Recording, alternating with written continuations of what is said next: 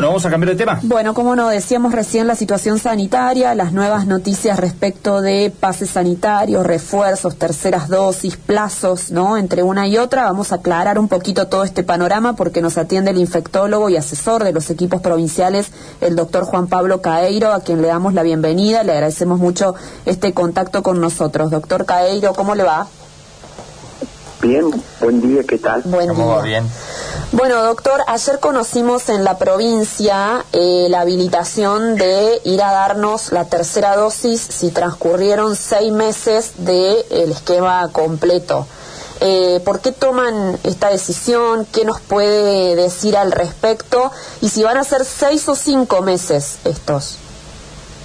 No, en general para la gente que solamente está vacunada habitualmente sin ningún factor de riesgo y sin ningún otro, digamos, comorbilidad, eh, es seis meses, que es más o menos el tiempo que la mayoría de los estudios eh, ha definido como que dura la protección más importante de casi todas las vacunas. Bien. Entonces, eh, como eso ya está claro, eh, se empezó con el trabajo de la salud, creo que ya muchos médicos, yo ya me vacuné con la tercera dosis, eh, eh, y muchos enfermeros y otros trabajadores están vacunados, ahora corresponde a la población, ¿no? Bien. Eh, mientras más pasó seis meses, más rapidez para colocarse la tercera dosis o refuerzo, ¿no? Bien. ¿Son todas AstraZeneca las que colocan? Eh, no, hay otra, pero la que más eh, está disponible es AstraZeneca. Eh, por ahí eh, inicialmente es lo que va a haber y después eventualmente se va a ir poniendo otra a medida que se vaya disponiendo de otra, ¿no?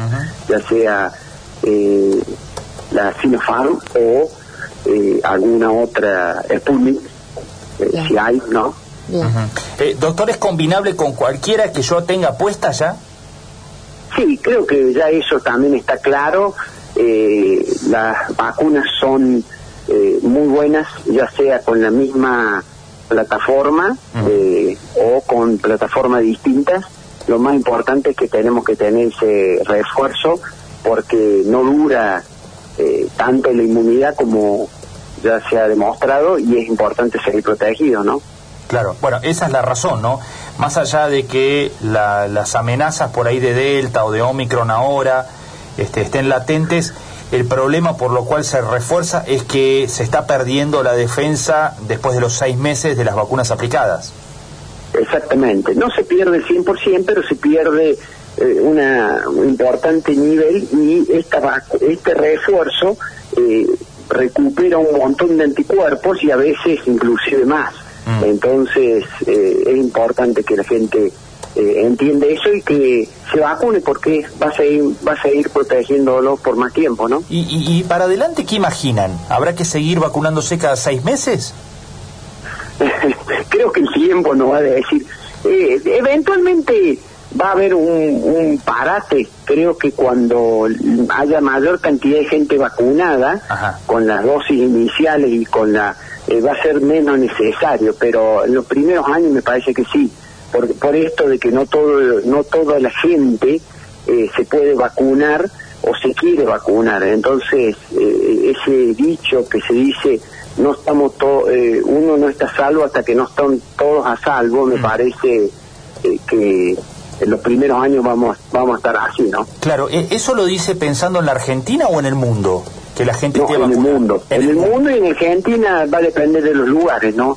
Eh, también pasa en Argentina, en menor medida, porque hay mucho, eh, eh, hay mucha gente que se ha querido y se sigue queriendo vacunar y eso es muy bueno, pero por ahí hay lugares que no están tan vacunados como en otros, entonces eh, eso se va, eso impacta, porque la pandemia moderna en, en el año 2021 y probablemente 2022 es sobre todo de los no vacunados.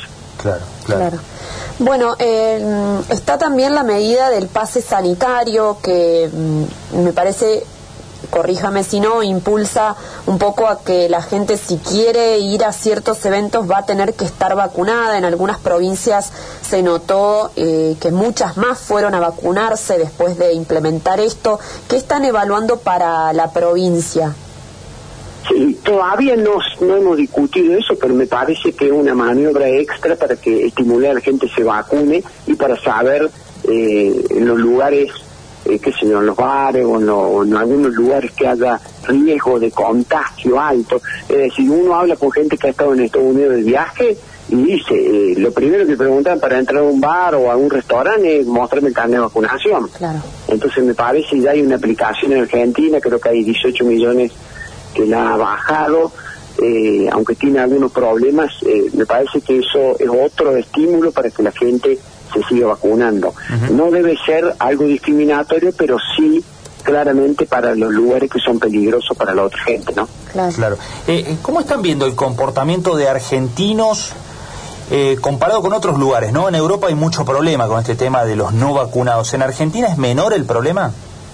Sí, yo creo que Argentina por suerte es mucho menor, eh, entonces eh, eso ayuda, porque eh, en general lo que uno ve en, el día a día, la gente pide vacuna, puede pedir una plataforma sobre la otra, es más finito eso, pero en general la mayoría de la gente sigue pidiendo vacunas, no no están en contra, hay todavía alguna población que no, no quiero más reticente, pero la mayoría, por suerte, tiene mucho interés en protegerse.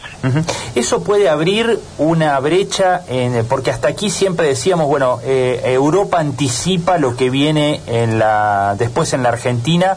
Eso empezamos a decir desde el comienzo de la pandemia, ya por marzo del año pasado. Ahora, la situación no es igual si los comportamientos de las poblaciones son distintos frente a la vacuna. De aquí para adelante, ¿eso puede marcar una diferencia de Argentina con países europeos? Que no necesariamente tengamos el panorama de Europa hoy? Sí, yo creo que sí. Yo creo que inclusive comparado con Estados Unidos, me parece que si Argentina sigue un buen ritmo y logramos niveles de vacunaciones más altos, eh, tenemos que tener, deberíamos tener una pandemia diferente. A lo mejor con gente infectada, no tan grave, no necesidad de, ocupación de cama y saturación de terapia intensiva. Me parece que eh, si seguimos este ritmo, eh, podemos estar un poco mejor. otra consulta sobre ese tema. Eh, lo que se ve hoy en Europa o, en cualquier lugar es que la mayor parte de las camas hoy en los eh, sanatorios, hospitales y demás están ocupadas por no vacunados o hay gente vacunada de igual proporción. No, no, es mucho menor la vacunada, eh, es mucho más alta la gente no vacunada que está en la cama de terapia intensiva o en las camas, que no son muchas, pero son de, del piso regular sería que no es terapia intensiva. Eh, eso es contundente. Eh, también hay algunas personas que están vacunadas completamente, pero ya pasó más, pasó 10 meses. Y por eso eh, es la, la necesidad del refuerzo, ¿no? Porque inclusive hay gente que ya está hablando científicamente que se, que se traduce como bien vacunado, ¿no? Ya como nosotros. Yo la última dosis de la, de la segunda, de la primera serie fue en en enero. Me parece que si yo no me colocaba el refuerzo no estaba vacunado completamente, ¿no? Claro, claro, claro. Iba a estar muy debilitado el efecto de las, de las dos primeras dosis, digamos. Exactamente. Bueno, doctor, ¿saben algo más de la nueva variante Omicron que está en estudio a nivel mundial? Por suerte todavía no hay impacto en la mortalidad ni en la severidad de la enfermedad. Es más contagiosa que la Delta, pero todavía Delta lleva la, la ventaja. Pasó un poco lo mismo con la que hubo en Argentina, cepa Manaus, que por mucho tiempo superaba la Delta en los contagios, hasta que la Delta tomó eh, la mayoría. Me parece que el Omicron va a ser parecido.